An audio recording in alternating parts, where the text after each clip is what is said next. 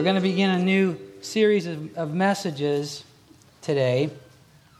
For probably six months now, the Lord's been dealing with me about some things. And so I felt like the Lord started to say to me, I want you to, to take this to the whole church now.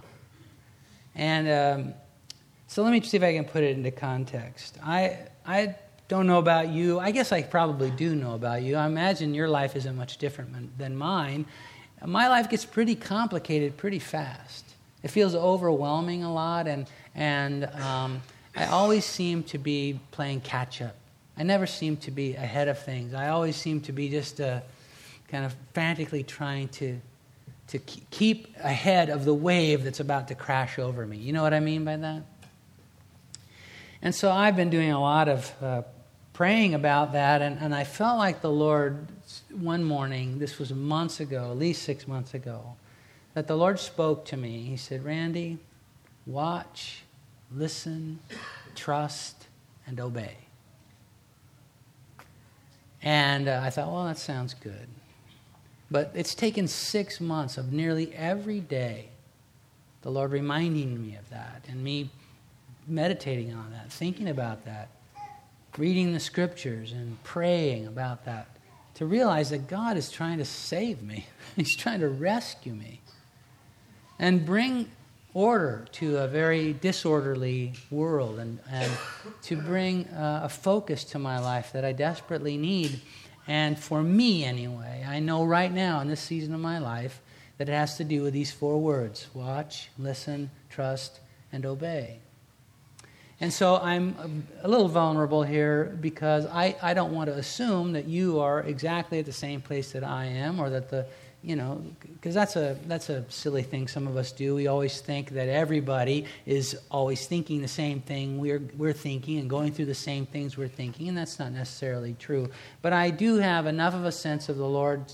Uh, you know, kind of nudging me in this direction to proceed.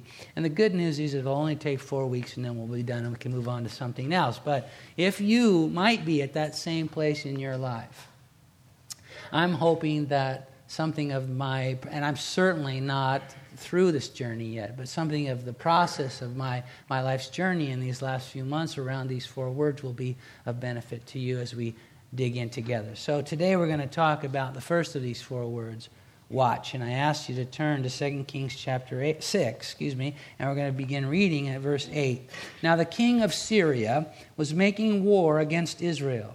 And he consulted his servants, saying, My camp will be in such and such a place. So the king of Syria is uh, deciding that he's going to do battle against the Israelites, and he's conferring with his leaders and generals, and he's telling them what we're going to do and where we're going to be and how we're going to launch our assaults. They're making their battle plans.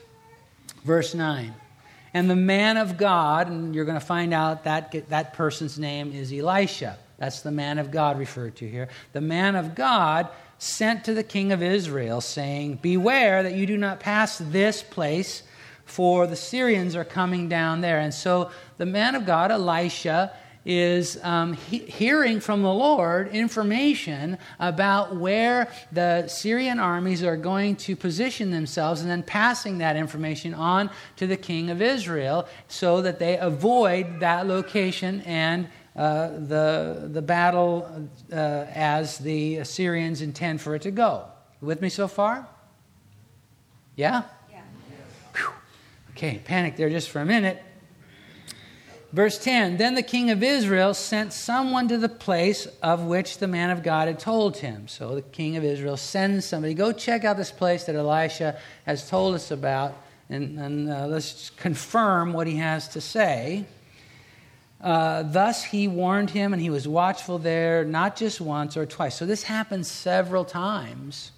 And verse 11, therefore the heart of the king of Syria was greatly troubled by this thing, and he called his servants and said to them, Will you not show me which of us is for the king of Israel? In other words, he gets all of his generals and leaders together again, and he says, Which one of you is an Israeli spy? Because every time we make plans, to do battle against them, they somehow know in advance where we're going and avoid us. Which one of you is an Israeli spy? Verse 12. And one of his servants said, None, my lord. O king, but Elisha the prophet who is in Israel tells the king of Israel the words that you speak in your bedroom. God is revealing to this guy Elisha the things that you say in private and in secret, and he's telling uh, the king of Israel. Verse 13 So he, the king of Syria, said, Go and see where he, Elisha, is, that I may send and get him. And it was told him, saying, Surely he is in Dothan. Dothan's the name of a city. He says, Hey, we got to take this guy out because he's ruining our plans. So let's go find Elisha and do away with him. Verse 14 Therefore he sent horses and chariots and a great army there, and they came by night and surrounded the city. You know, he didn't send just a couple of guys go pick him up, he sends a massive force surrounds the city of Dothan. Verse 15 And when the servant of the man of God arose early and went out, there was an army surrounding the, the city with horses and chariots. And his servant said to him, uh, Elisha, we have trouble. Now, that was just my translation, but alas, my master, what shall we do? So I don't know. You know, his servant gets up in the morning, opens the window, goes outside to get the morning paper. I don't know what he's doing, but he sees, uh oh, we are in trouble. There's an army surrounding the city. Elisha, what are we supposed to do? And uh, so, verse 16, he answered, Elisha answers, Do not fear, for those who are with us are more than those who are with them. And Elisha prayed and said, Lord, I pray, open his eyes that he may see. Then the Lord opened the eyes of the young man, and he saw. And behold, the mountain was full of horses and chariots of fire all around Elisha. The story continues, but we'll stop there. Uh, dear ones, there's a lot more to see than most of us do. You know, about a year ago, Sue and I bought a new car. It's uh, this I don't even know how to describe the color. It's this weird kind of lime green color, Kia, Soul. Now, the reason we bought it was because it was the cheapest one on the lot. Until we bought that car, I'd never noticed another car on the planet painted that color. but now that we own this car, I see them everywhere. Have you ever had that experience where your eyes are suddenly open to something you had been blind to for a long time? There is a lot going on. In fact, the important things are going on behind the scenes of what you and I can see. What we call the material world is really the immaterial. The material is what we call the immaterial. What God is up to in this world, the things that are happening in the spirit, those are the things that really matter. And most of the time, you and I are blind to them. But here we have in this story uh, clear evidence that there is more to see and that God can open our eyes to see what He is up to in this world.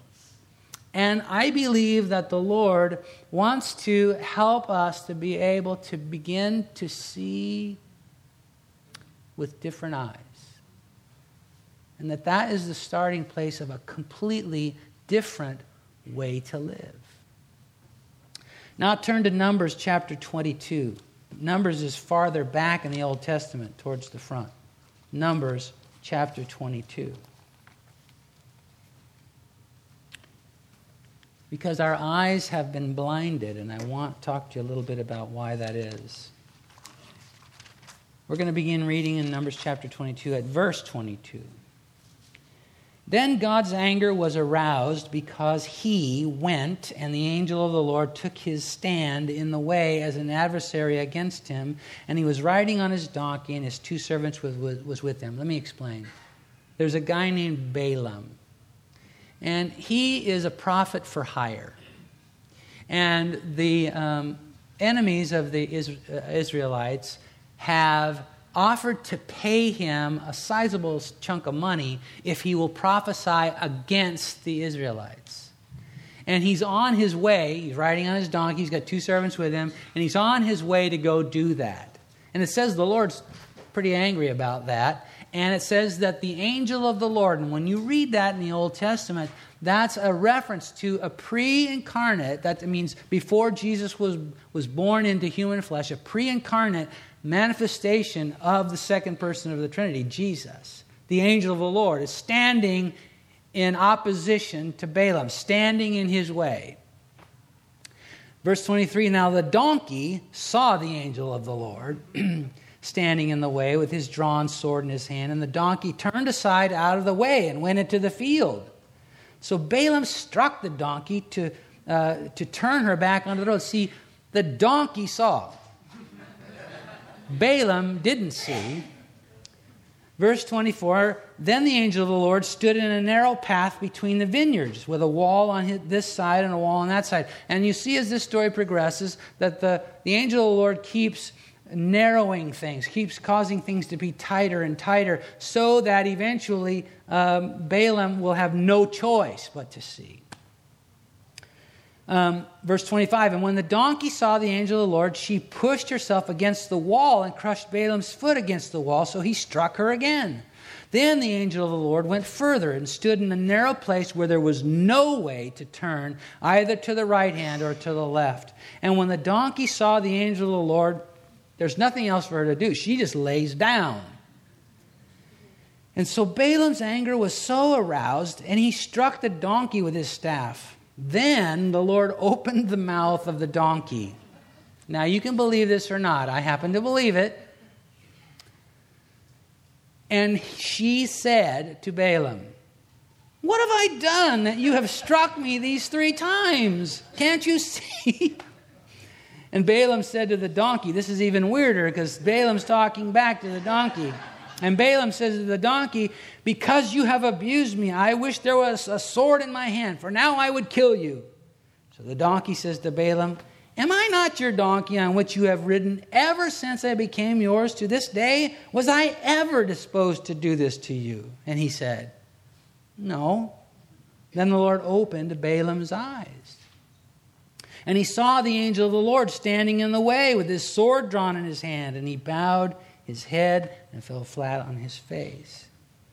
Most of us are carrying on in life, most of us are pursuing life with blinders on. And you wonder why it feels like life just keeps getting tighter and tighter and tighter and tighter. There's something there that you're refusing to see. The reason Balaam couldn't see what a donkey could see was because he was dead set on getting that money. He had a plan, a desire. It was what he wanted, the way he wanted, when he, when he wanted it. And that blinded his eyes to something so profoundly real, and yet he was oblivious to it. Most of us, I, myself included, live our lives with blinders on. And I think the Lord wants to remedy that. But we have this nature about us that seeks darkness. John 3:19 says, "And this is the condemnation." Okay, this this is what human beings will be condemned for in the courts of God's eternal judgment. This is the condemnation that the light has come into the world and men loved darkness rather than light. Why? Because their deeds were evil. It's more convenient. When I have my heart and my mind set on living a certain way and doing a certain thing, gaining a certain thing, it's more convenient for me not to see what God is up to.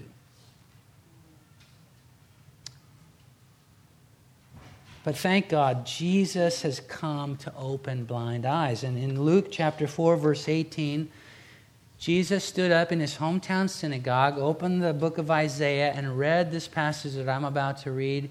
And at the, conclusion of him reading this passage, he says, And these words are fulfilled in your presence today. And he's referring to himself. So what he's saying is, This is what I've come to do.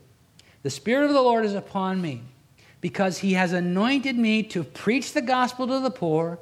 He sent me to heal the brokenhearted, to proclaim liberty to the captives, and recovery of sight to the blind to set at liberty those who are, are oppressed, to proclaim the acceptable year of the Lord. One of the things that Jesus said he came to do was to bring recovery of sight to the blind.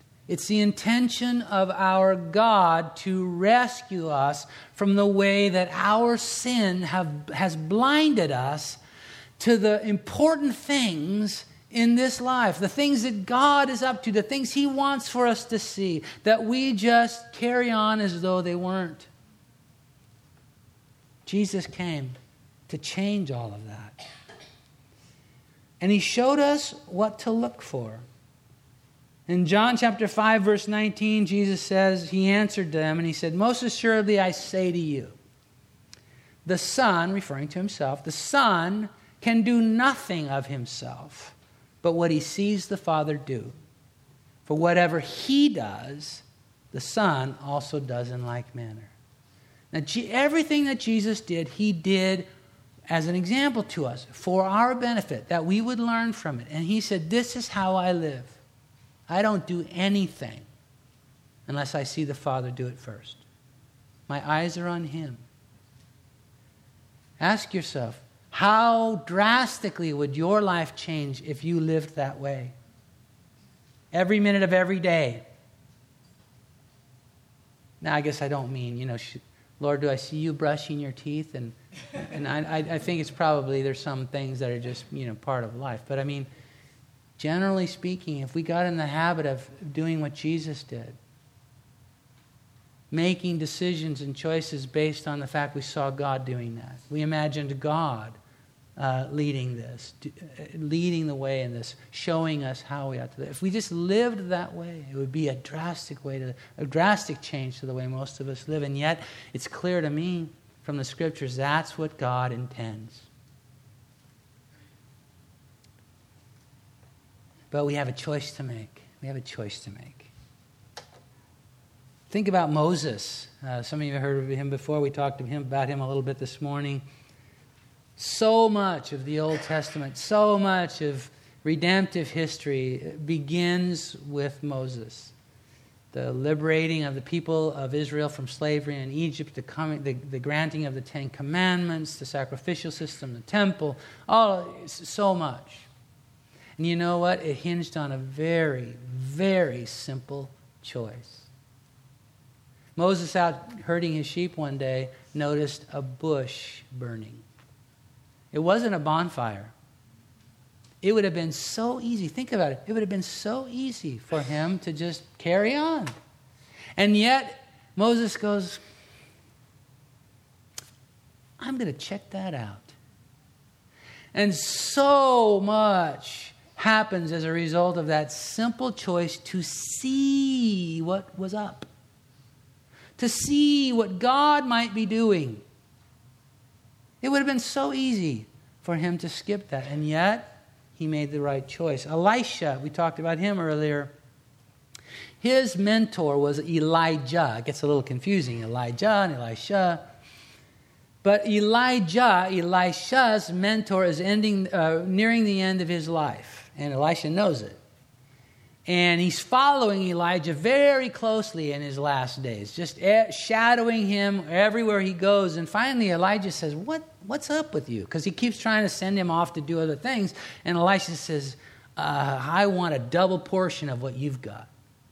You know, this, thing, this power from God that you have, I want a double portion of that. And Elijah says, Okay, but here's the deal you got to see me when I depart this earth.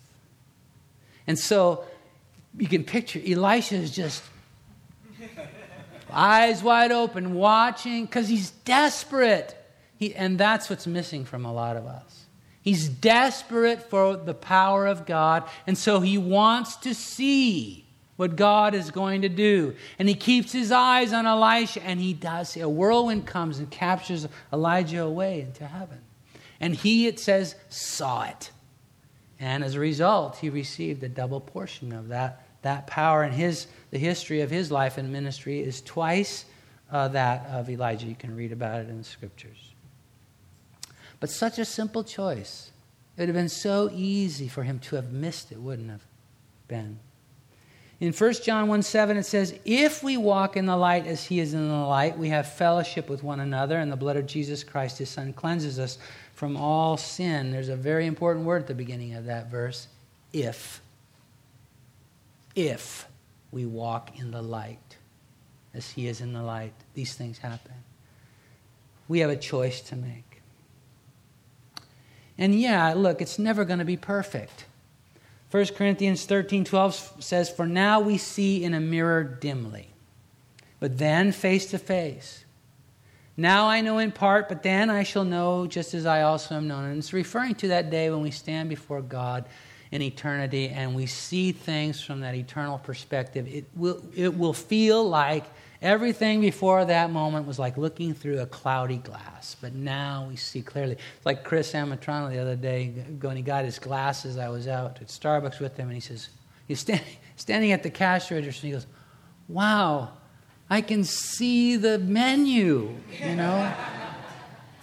it will be something like that when we stand before God one day. It'll be, wow, I can see clearly now. But that doesn't mean that even though now, while we are sort of in the shadows and looking at things a little dimly, that we still that we shouldn't be looking. We still should be looking.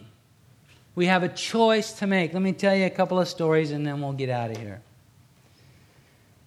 So Sue and I, you know, twice a year we go to Taiwan and we teach in a ministry training school there called the Discipleship Training School. And one of the things that we do is at the end of the week, the last day of the week, we take three or four hours and we just pray over the students.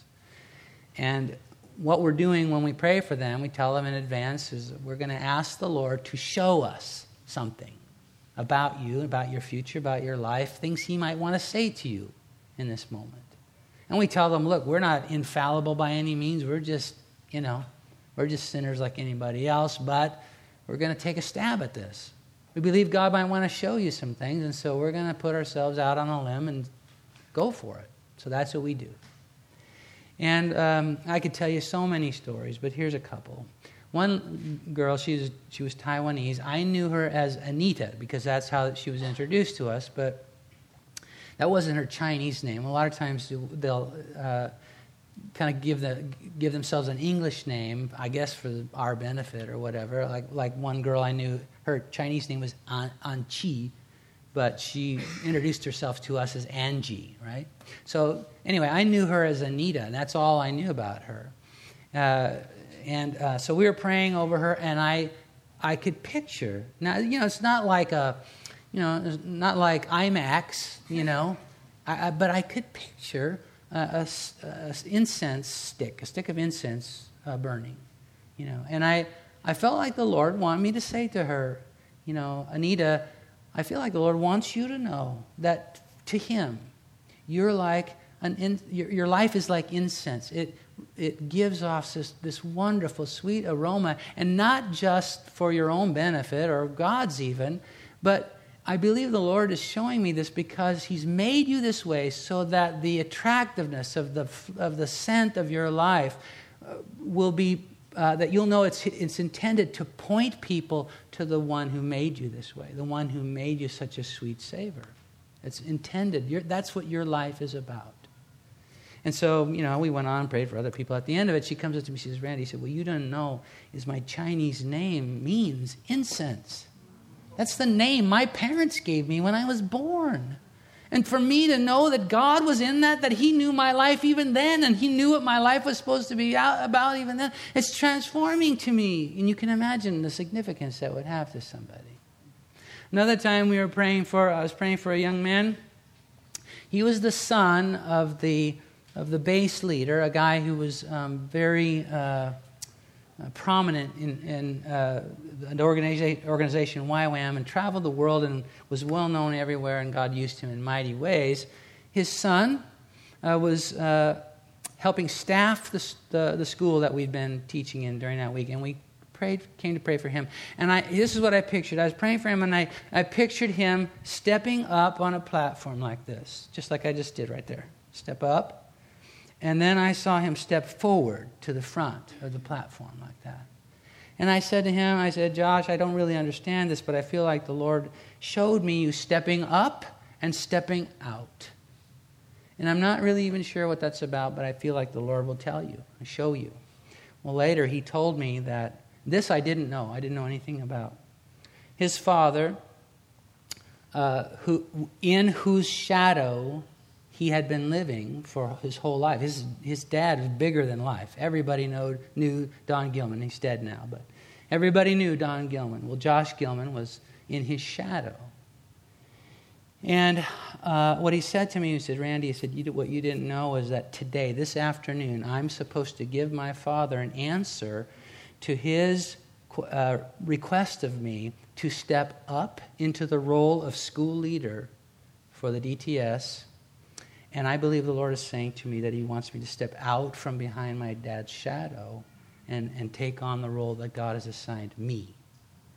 And today, I have that. I have to give my dad that answer. And to hear this from you is so confirming to me. I know what I'm supposed to do.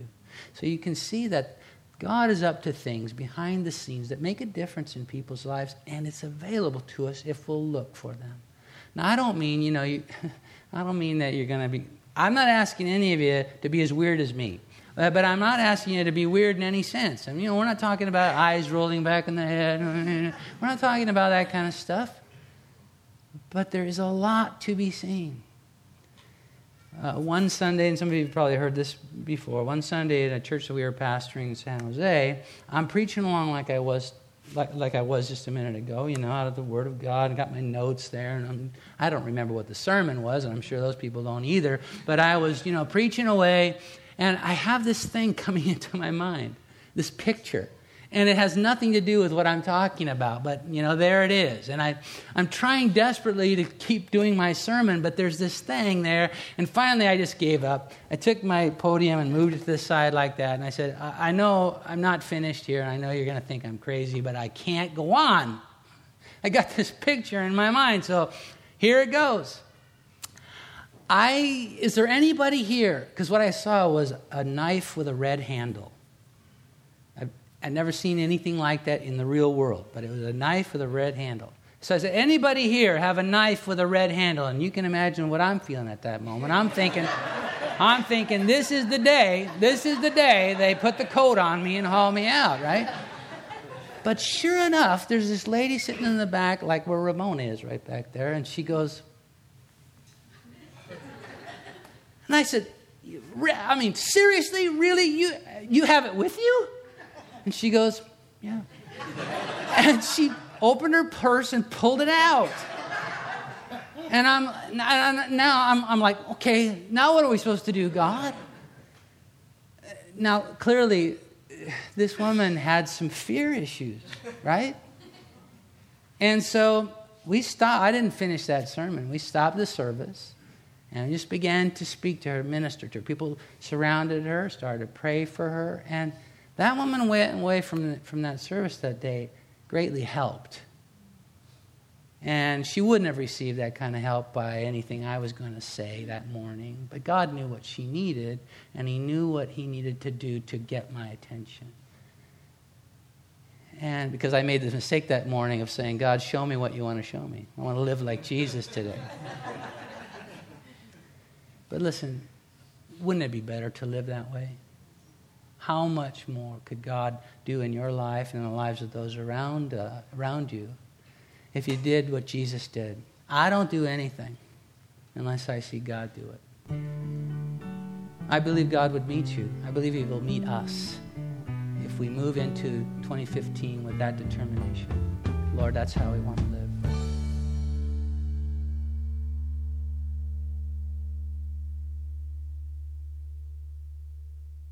This is recording number 11139 from the teaching ministry of Crossroads Foursquare Church in Fairfield, California. It was recorded on Sunday morning, January 4, 2015. This is the first message in a series titled Watch, Listen, Trust, and Obey. This message by Randy Boldt is titled Watch,